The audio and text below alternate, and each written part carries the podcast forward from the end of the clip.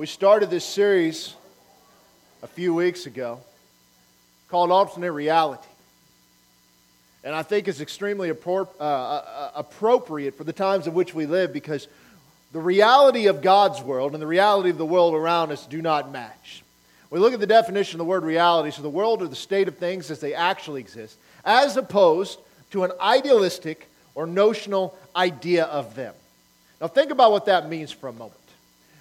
It's the state of the world as they actually exist, the things in the world, and not some idealistic notion of them, some idea of how this could be or how it might work. Okay, now think about think this through for just a moment. Because the one thing that we are lacking probably more than anything, and most people will raise their hand and say morals, and that there's truth to that. But how about rational thinking? Wouldn't that be amazing? If we just lived in a world who thought through the different things that they spew out of their mouth. If I was creating man, okay, listen to this. I was creating mankind. There would be a filter in their brain, and I'd call it the stupid filter. Because every time that you were about to say something stupid, you'd just collapse. That would be the thing. It'd be a trick. You'd fall to the ground. And my thought is, is after doing that enough time, between the embarrassment of just collapsing and falling to the ground, and perhaps the pain thereof, you would think through some of the words that you say. Now, you and I have a stupid filter. It's called the Holy Spirit. The problem is, is when you bypass him, you don't collapse. It would help. Because wouldn't it be wonderful if you're all standing there and all of a sudden the one guy in the circle drops, you're going like, he's about to say something stupid. You just know. Instead, what do they do? They open their mouth and prove you right. So, the idea or the world as they actually are, as opposed to this notional idea that they, they could be. The world we live in today, you got to understand something.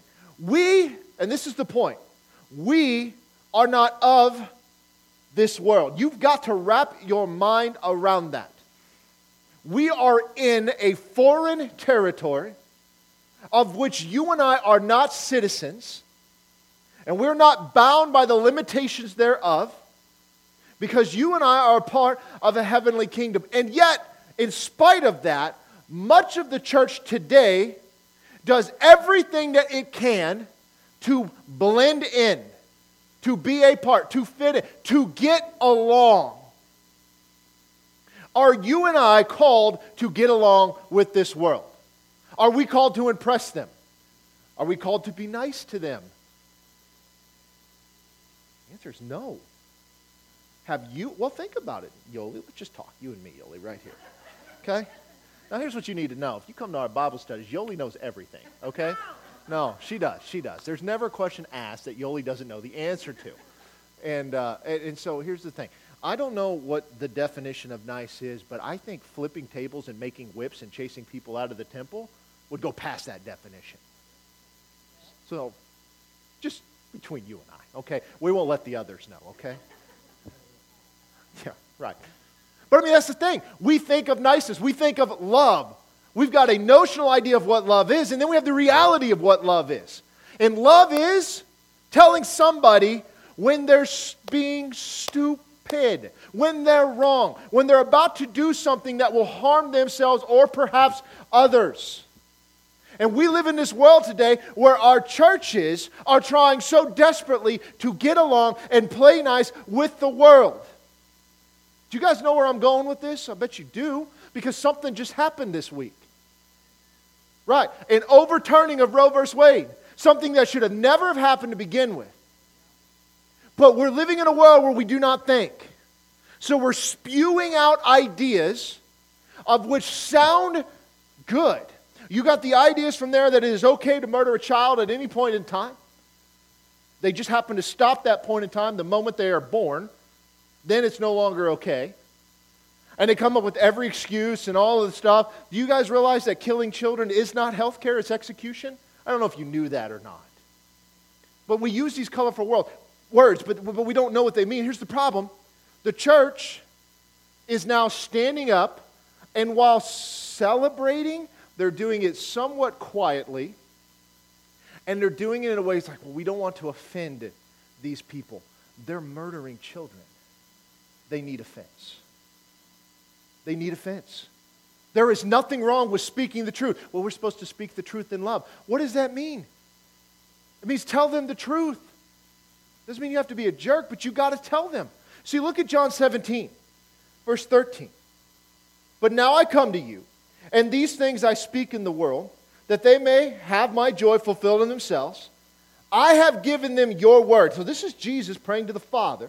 And the world has hated them because they are not of the world, just as I am not of the world. I do not pray that you should take them out of the world, but that you would keep them from the evil one. They are not of the world, just as I am not of the world. Sanctify them by your truth. Your word is truth. As you sent me into the world, I also have sent them into the world. And for their sakes I sanctify myself, that they may also be sanctified by the truth. Truth matters. Truth matters. You see, there's a lot of stuff that is getting brought up. There's a lot of guilt being thrown out. I'm seeing on social media. My phone has blown up continuously since this thing has happened from ministers that I am connected with asking, How do we carefully navigate what's going on right now? You know what my response, most of you probably do. We don't carefully navigate anything. We have been speaking truth for many years. They said, but what about the person that perhaps had a, an abortion at one point? Great, there's forgiveness for that. That's the truth. I'm, it was a travesty what you've done, but my God sent His Son into the world, and that blood washes over anything and everything that you possibly could have done. Don't care what it is. That's the truth. Well, what if they feel guilty? Tell them to stop because He took that away too. You see what I'm saying? Like, we are walking in uncharted territories. And because we don't know how to think anymore and we can't rationalize our thoughts and stuff, we're throwing out buzzwords.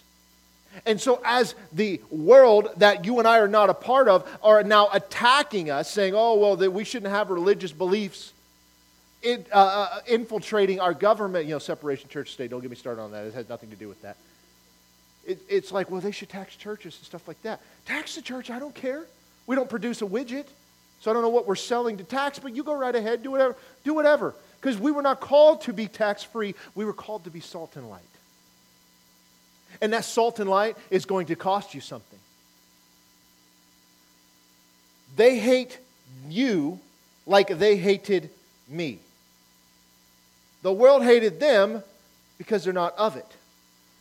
As you sent me into the world, I have sent them into the world. Who should we be mimicking? Jesus and only Jesus. When we followed the teachings of the apostles, who were they following? That's right. So who are we following? So whatever he did, whatever he said, we should do. Do you realize that the Bible is not a book of morality? Do you know that? Can you believe that? It's not a book of morality. It's capturing what Jesus did, how God has interacted with mankind from the beginning. That's all it is. It's not a book of morals, do's, and don'ts. It's a book of what God has said, what God has done, and who He is. Why does this matter? You and I are His imager on this earth. You and I are His representative. We have been created in His image.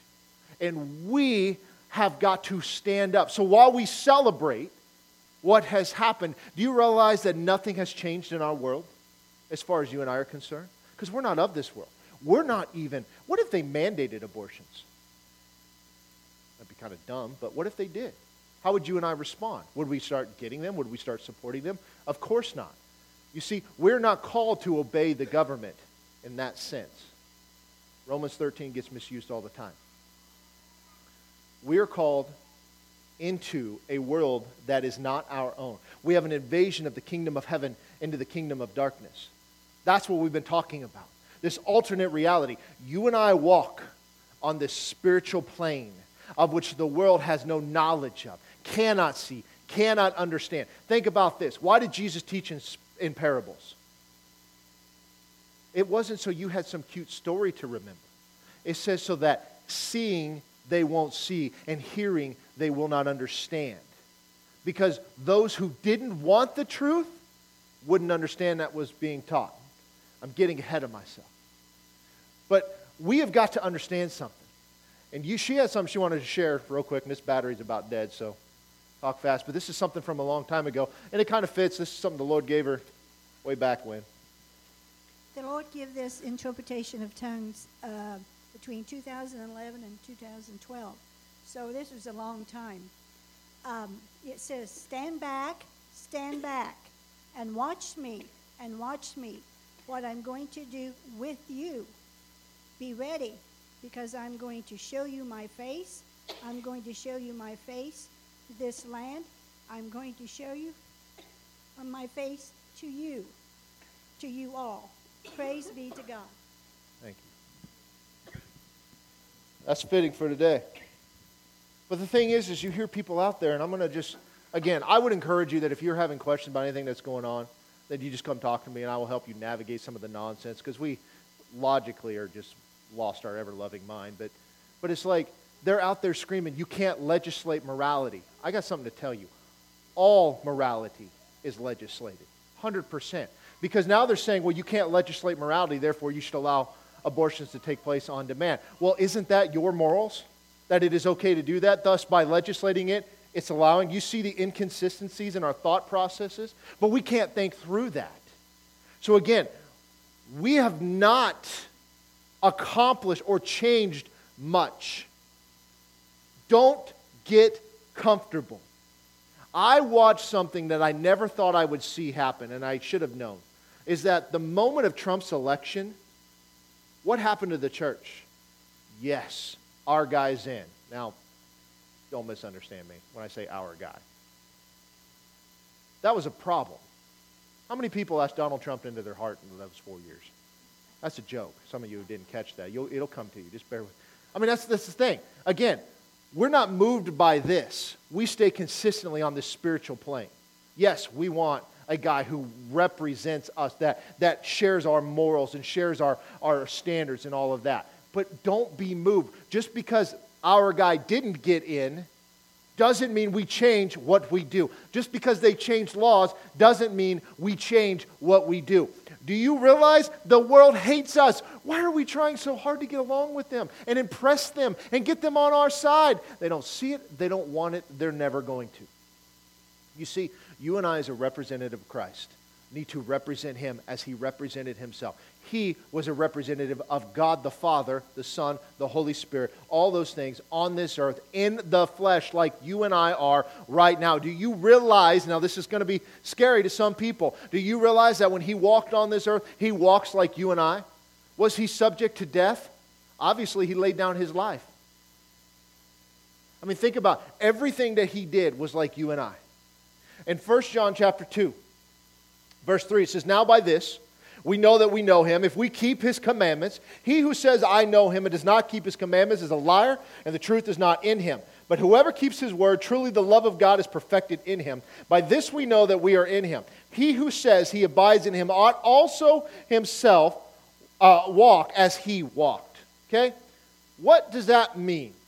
To walk as he walked. Now, what do we think? What goes into our minds every time that somebody says that? WWJD, what would Jesus do? It's a reaction to how people uh, act. We need to be nice. You know, we need to take care of the poor and the widows, and those are good things. And we need to be loving and, and generous and all of that. Good things also. Well, how did he walk? What did he do? He did three things he preached, he taught, he healed. So if we're to walk as he walked, what should we be doing? It's the same thing. How many of those things are we doing? Not enough. We wait for a preacher. You think because you're not called in the fivefold ministry, you're not required or expected to be out there sharing the gospel? I certainly hope not. You see, in the Old Testament, Israel knew God. They were in covenant relationship with Him. And who is John writing to? Believers, not unbelievers. He's writing to believers.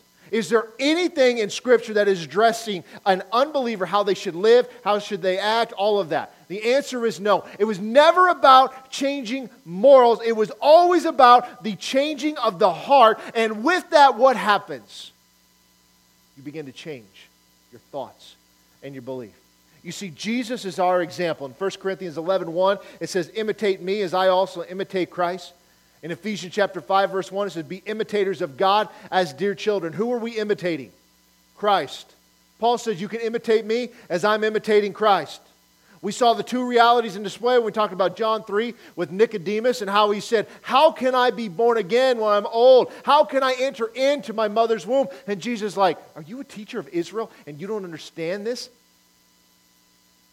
There's these two worlds that you and I are residing in the kingdom of which we are and the kingdom of which we reside.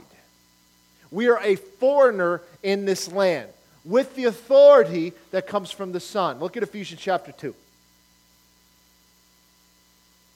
We're going to start in verse 1, Ephesians chapter 2. I'm trying to get everybody on the same page to understand something. Some of this stuff everybody knows, but we don't live in this reality.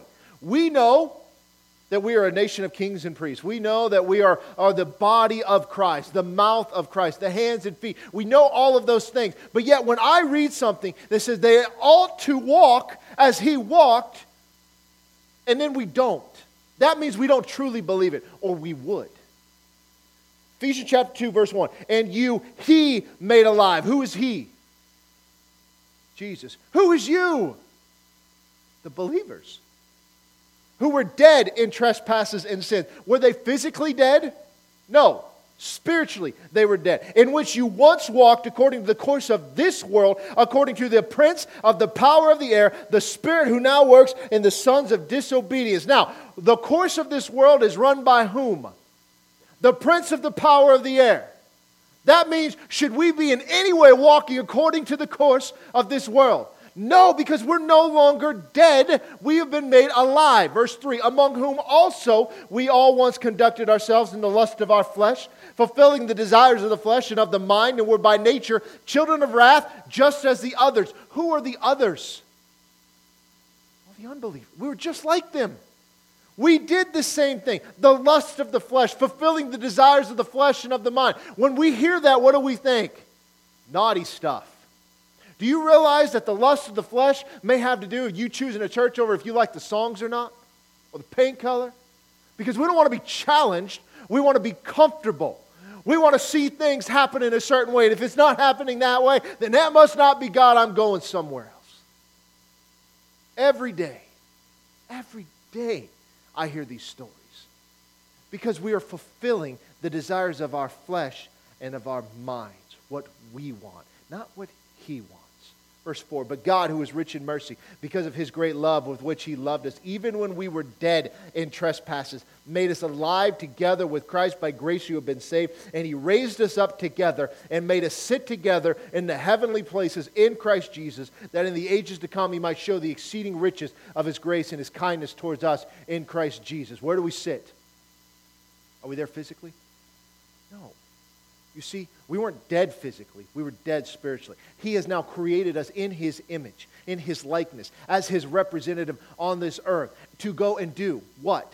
To walk as He once walked. Look at Colossians chapter 2, verse 11. It says, In Him.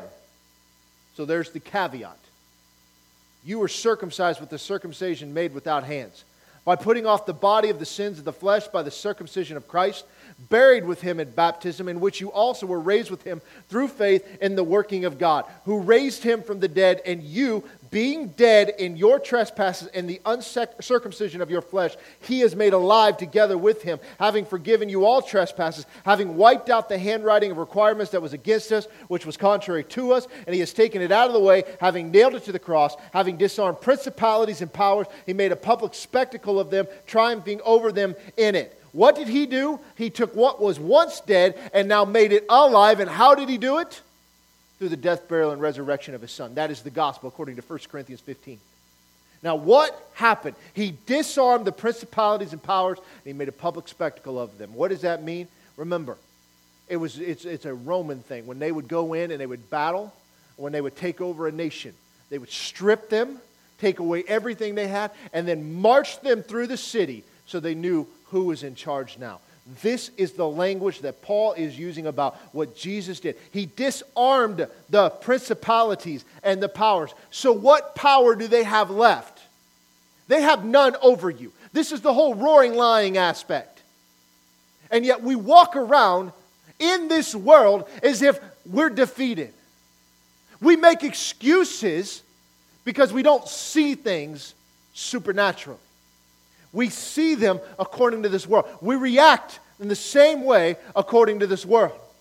In Matthew 28, verse 18, it says, Jesus came and spoke to them, saying, All authority has been given to me in heaven and on earth. What authority? All of it. How much is left? None. All of it was given to him. And then what does he say? Go therefore so, in other words, because of this authority, I am now sending you out into this world with what? That authority. And I want you to make disciples of all the nations. You baptize them in the name of the Father, the Son, and the Holy Spirit, and you teach them to observe all the things that I have commanded you. Now, here's the question How do we know how to make a disciple? What verse spells out the formula in which we are to follow to make a disciple? If you're struggling with it, there isn't one. The example is laid out by Jesus himself. There's no verse that says, all right, here you go, step one, step two, step three, step four. What did we see Jesus do? He went about he selected a group of men who were obviously hungry. We don't know what the motivation was with those specific guys. And what did they do? They're around him all the time. And when he was walking around, he said, You see that tree? See that rock? See what's going on there? He would use as an example. But you can only do that if these people are in your world. So that doesn't is that we start a discipleship class of which we invite people into and we just teach them things. That's not discipleship. It's useful, it's good. True discipleship, according to what Jesus did, and if we walk how he walked, is where we enter into a relationship with somebody. And they are now a part of our lives. They're at our house eating supper. They're playing with your children and your dogs. You're going to their house. You're taking. You're taking every moment as a teaching opportunity, pouring into their lives. And that is much easier said than done for sure but it's something that he did. Do you not think for one moment that some of those 12 were driving Jesus crazy? I guarantee it. When you read the King James, it's so eloquent, it's so polite and all of that. I'm sitting there thinking like, do I really have to explain this again? Do you not get it by now? You're going to see this here in a minute. What was the one thing that they did? They teach them to observe all the things that I have commanded. You see, making disciples was a sort of thing that rabbis would do. This wasn't something that everybody did, but rabbis did. But they would bring those disciples to themselves.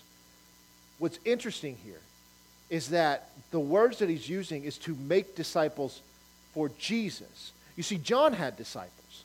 Every rabbi that, that came before him and then after had disciples. Remember, rabbi just means teacher. That's all it is. There are lots of teachers. Okay? Gamaliel was a teacher. He was a teacher of the Pharisees. Nicodemus was a teacher of the Pharisees. They had disciples of their own, and they would baptize them, and they were followers of them, and they were teaching them their teaching. But what's transitioned here, it's no longer what I'm teaching. I'm teaching what Jesus did, what he said, what he taught, how he lived. Rabbis would make disciples by teaching them. Only a few converts would ever study under the, uh, the rabbis themselves.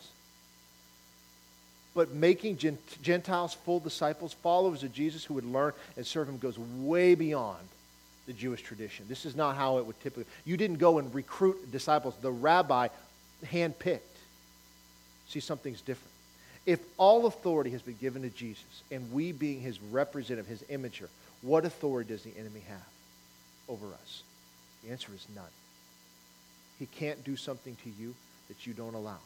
This is why when it says the thief came to steal, kill, and destroy, it's not talking about the devil. That's a cop out.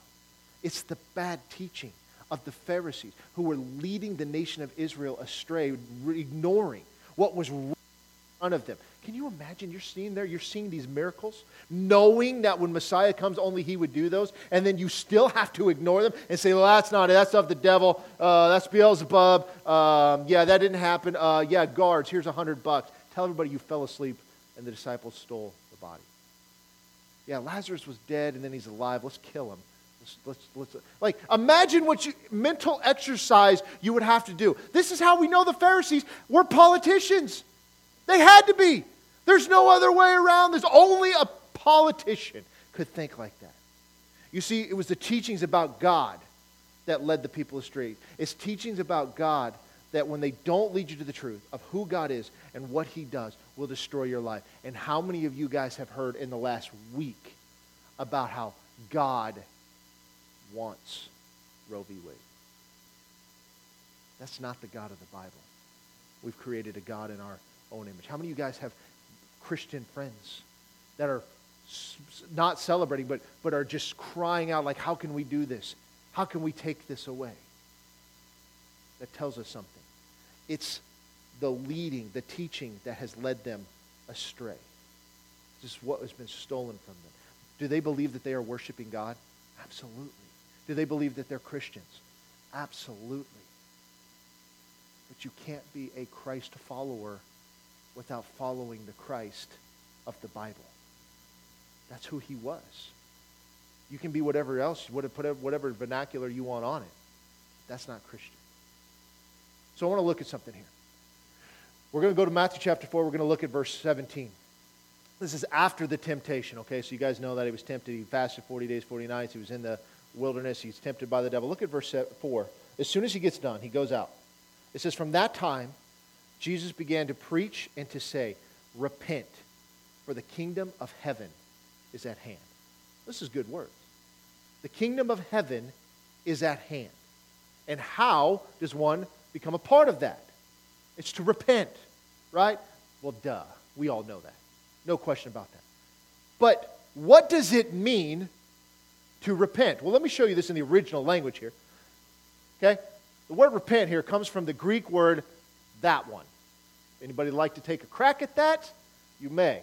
Metamelamai. I, I, again, don't speak these languages. But here's what it means it means grief, sorrow, and regret. This is what Judas experienced after betraying Jesus. But think about this for a minute. When we think about repent, what do we think of? If somebody were to come into the church and we have this altar call and the music's playing and, and somebody comes up front and they're crying, they're like, man, the Holy Spirit's touching them and they're repenting, they're crying out. And we've all been there when we've done something we know we shouldn't do. Of this repentance, this, re- this feeling that we have, this crying out to God. But here's the problem that's not the definition of repentance. That's what we've turned it into. You see, this is actually the Greek word for remorse. This is what Judas experienced. The regretting of a decision that was made. So they're remorseful, but remorse and emotion to do with repentance. Nothing. Let's look at this. The word repent comes from the Greek word metanoia.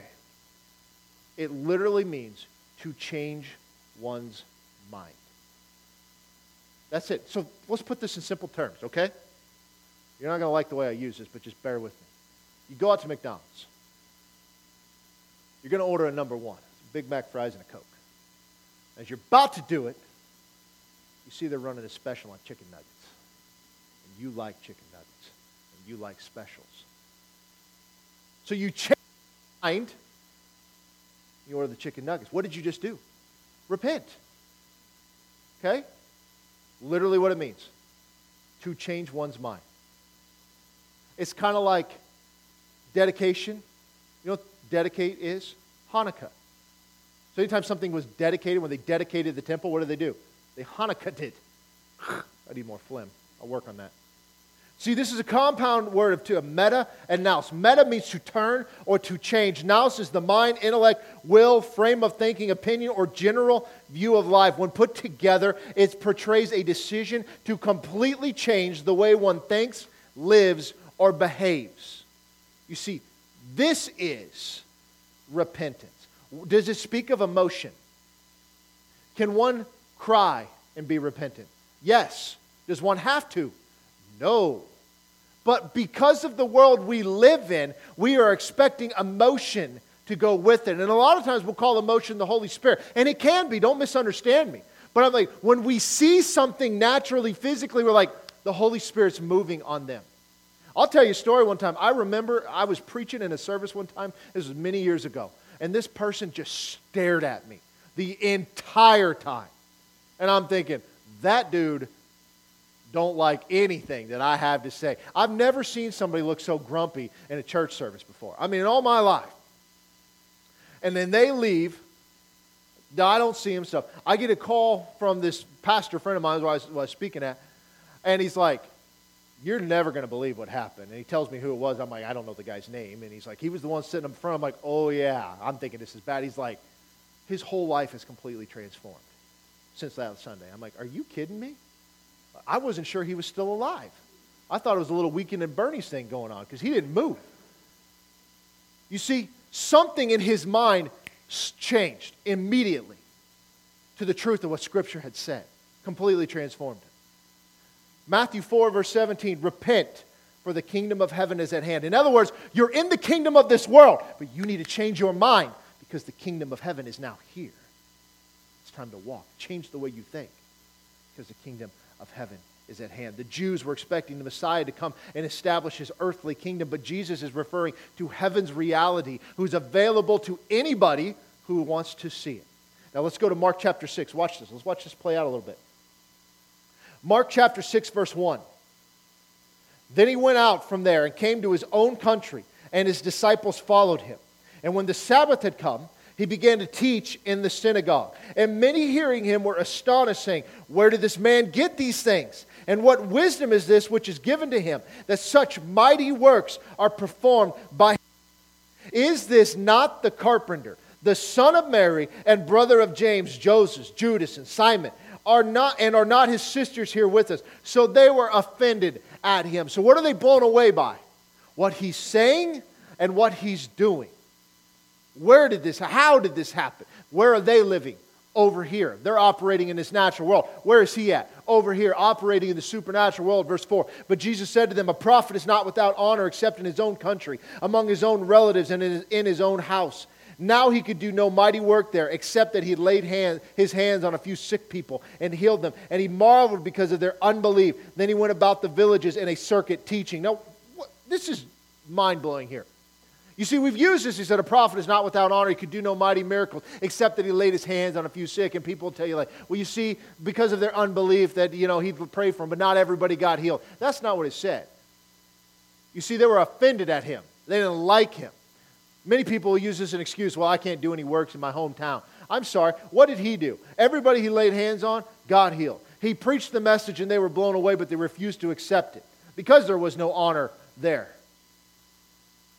And what did he do as a result? He went to all the other villages in a circuit and he was teaching. Did it slow him down? No. Now look at verse 7. And he called the twelve to himself and began to send them out two by two, and he gave them power over unclean spirits. He commanded them to take nothing for the journey except a staff, no bag, bread, copper in their money belts, but to wear sandals and not to put on two tunics.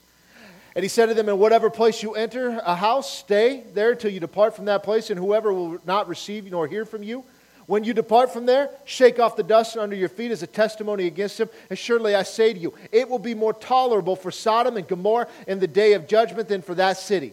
And so they went out and they preached and the people that the people should repent and they cast out many demons and anointed with oil many who were sick and they healed them now what did he say what did he do he went about teaching. What was he teaching? The kingdom of heaven is at hand. You're in the kingdom of this world. He's trying to change their mind. He said, when he called them, he gave them power over the unclean. He sends them out. When you go into a place, if they receive you, great. And if not, what do you do? Move on. move on. Did he say try to win them over? Try to befriend them? Don't use words that are offensive. Let them see the light inside of you through your actions so that, that the gospel may be shown through your actions. No. He said, move on. They don't want it, I'm not going to give it to them. Don't cast your pearls before swine, that whole thing. Because it's on them. So they went out, they preached that they should do what? Change their mind. They cast out demons, anointed the oil who were sick, and healed them. What was Jesus teaching? Repent because the kingdom of heaven is at hand. He gave authority to his disciples. Why? So that people would repent because the kingdom of heaven is at hand. It was to change your way of thinking. The reality of heaven is here. They were declaring this message, trying to convince them, and then they proved it by the casting out of demons and the healing of the sick. It was time to get their eyes off the perspective of this world and put it on the truth of God's kingdom. There was an invasion that was going on that the people did not recognize, at least not in the majority. What was coming here was heaven's reality, was now the earth.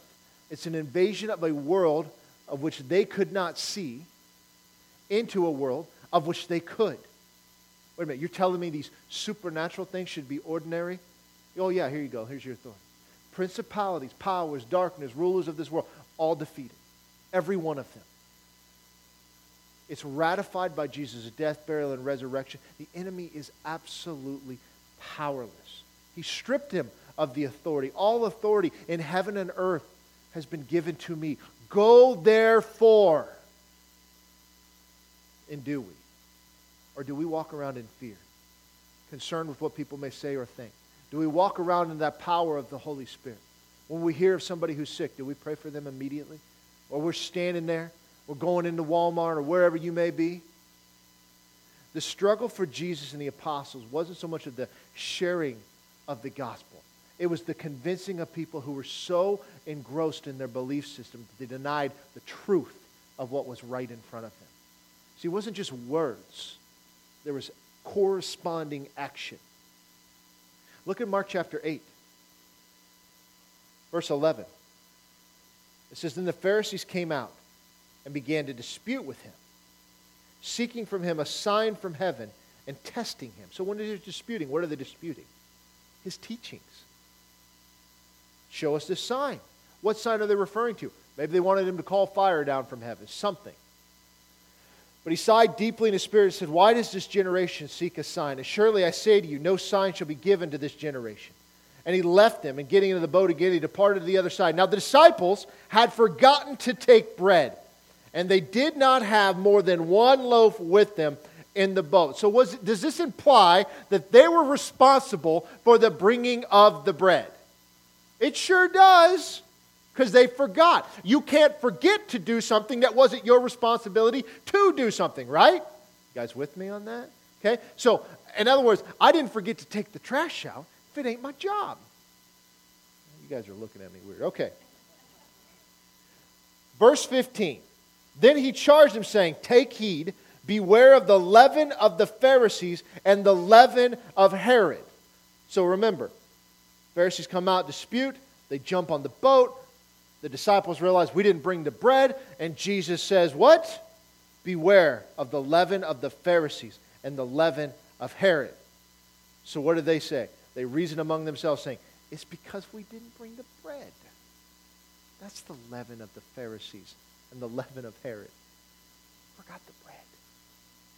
Verse 17, but Jesus, being aware of it, said to them, Why do you reason because you have no bread? Do you not yet perceive nor understand?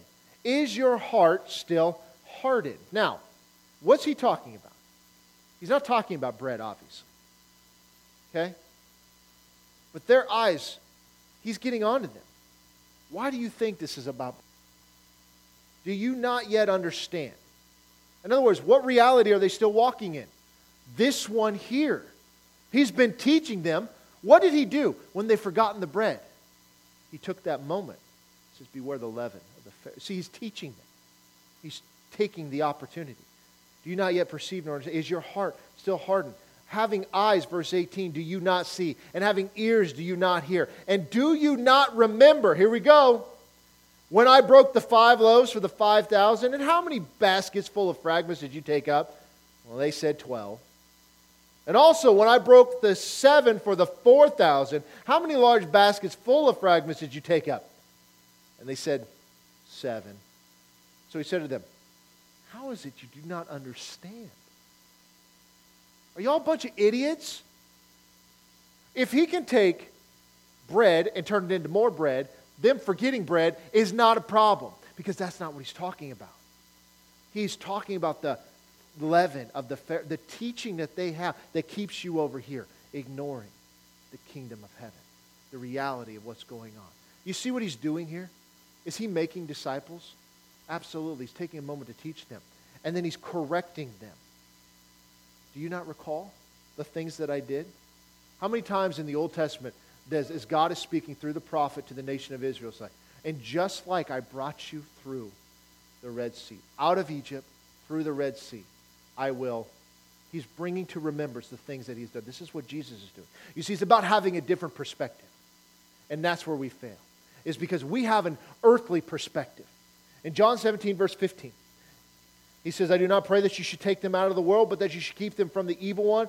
They are not of the world, just as I am not of the world. Sanctify them by your truth. Your word is truth. Sanctify means to set apart. Set them apart by your truth.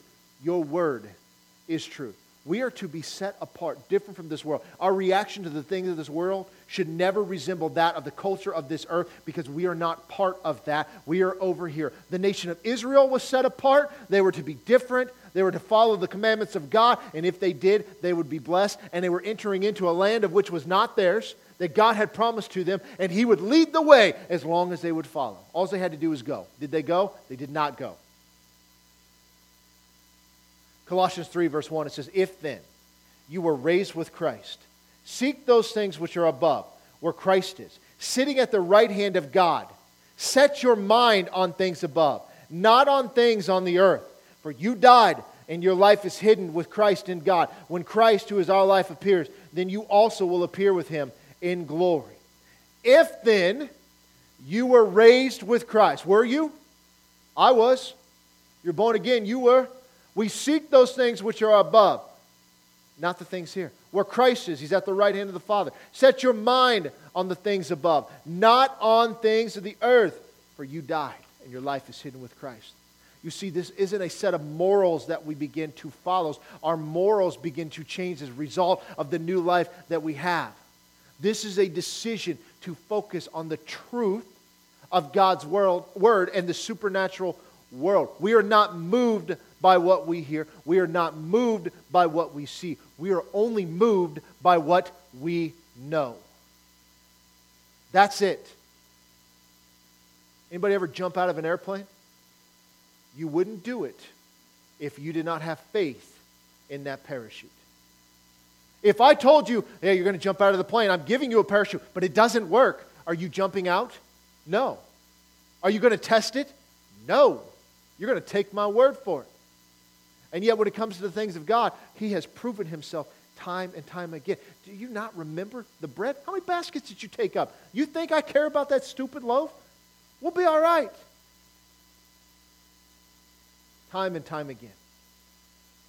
Romans chapter 12, verse 1 says, I beseech you, therefore, brethren, by the mercies of God, that you present your bodies a living sacrifice, holy, acceptable to God, which is your reasonable service. And do not be conformed to this world. Be transformed by the renewing of your mind, that you may prove what is that, that which is good and acceptable and the perfect will of God. So now, what do we do? We present our bodies as a living sacrifice, not a dead one, or your body is over, you don't need it anymore. You're a living sacrifice, holy and acceptable, set apart to first service, acceptable to God, not any old way, but His way. That's our reasonable service. Do not be conformed to this world. Fine. Be transformed. How? By the renewing of your mind. For what purpose? That you can prove what is the good and acceptable and perfect will of God. You see, if this has never happened, then you would be one of those saying, well, no, God wants this or God thinks that. I don't care what you think. I care what He says. And that's it. My opinion, your opinion is completely irrelevant if it is not grounded in truth. I want to read this out of the message. You may have never heard me read out of the message because I don't often do this, but I did happen to like the way that this reads. Romans 12, verse 1, it says, So here's what I want you to do God helping you. Take your everyday, ordinary life. You're sleeping, eating, going to work, walking around life, and place it before God as an offering. Embracing what God does for you is the best thing you can do for Him. Do not become so well adjusted to your culture that you fit into it without even thinking. Instead, fix your attention on God. You'll be changed from the inside out. Readily recognize that He wants what He wants from you and quickly respond to it. Unlike the culture around you, always dragging you down to His level of immaturity, God brings the best out of you, develops well formed maturity in you. You see, church, we are to be here, completely different. We should not be trying to get along, impress them. Do you care what the world thinks? I hope not. As we as a body of believers, should we care what the world thinks? Absolutely not. Unfortunately, we do. We're to be separated. Look at 2 Corinthians. I'm almost done. 6, verse 11. O Corinthians, we have spoken openly to you. Our heart is wide open. You are not restricted by us, but you are restricted by your own affection. Now, in return for the same, I speak as to children, you also be open. Do not be unequally yoked together with unbelievers. What fellowship has righteousness with lawlessness? What communion has light with darkness? What accord has Christ with Belial? Or what part has a believer with an unbeliever? And what agreement has the temple of God with idols? For you are the temple of the living God. And most people will say this, well, see, you shouldn't be associating with any unbeliever. You can't do that. You can't preach the gospel if you don't but unequally yoked are two animals tied together going in different direction, one pulling the other. The reality is, guys, is that we are to be so separated. We are, I'm not talking about building a commune and coming off the, you know, going on to the plantation or whatever you want to say. I am talking about that when we respond and we react, it is from a biblical worldview and that alone. That's the truth. Romans 8, chapter, or chapter 8, verse 5 says, For those who live according to the flesh set their minds on the things of the flesh, and those who live according to the Spirit, the things of the Spirit. For to be carnally minded is death, but to be spiritually minded is life and peace. You see, when we talk about this alternate reality, we cannot be carnally minded because that's the things of this world.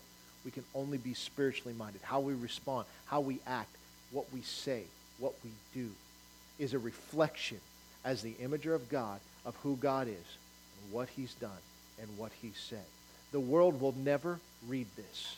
You and I are the mouthpiece. Did you notice Jesus never went anywhere and said, Here's a scroll.